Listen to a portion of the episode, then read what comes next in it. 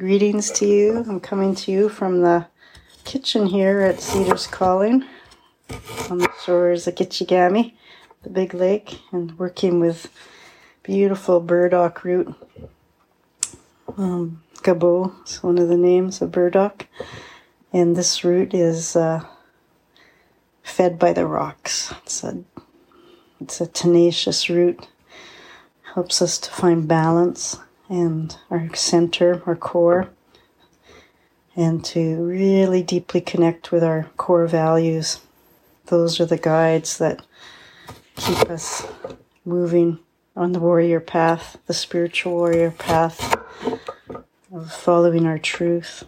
This plant also, in the physical sense, builds our immunity, cleanses our kidneys and liver, gallbladder, of toxins and uh, works with the skin.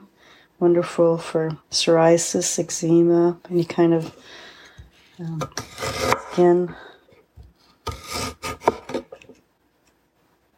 um, conditions that we want to be pulling out toxins again. It's wonderful for the lymph glands.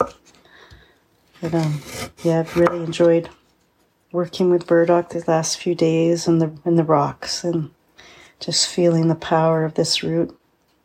Now is the time, the late fall, to be harvesting. The yesterday I talked about Mabon and the energies going down, and so oh, that powerful, the chi is now in these these roots, and this is the time, with permission of of the plant, to be harvesting. Um, our next Living from the Heart gathering in the third Sunday of November. Um, we're going to be uh, tapping into into some of these root medicines. So if you're interested, join up with us. That's the third Sunday of of November here at Cedars Calling, and uh, yeah. So thank you to Burdock, and I'm uh, really looking forward to enjoying the power of this tenacious rock root, the warrior root, especially in the winter when need some deep nourishment.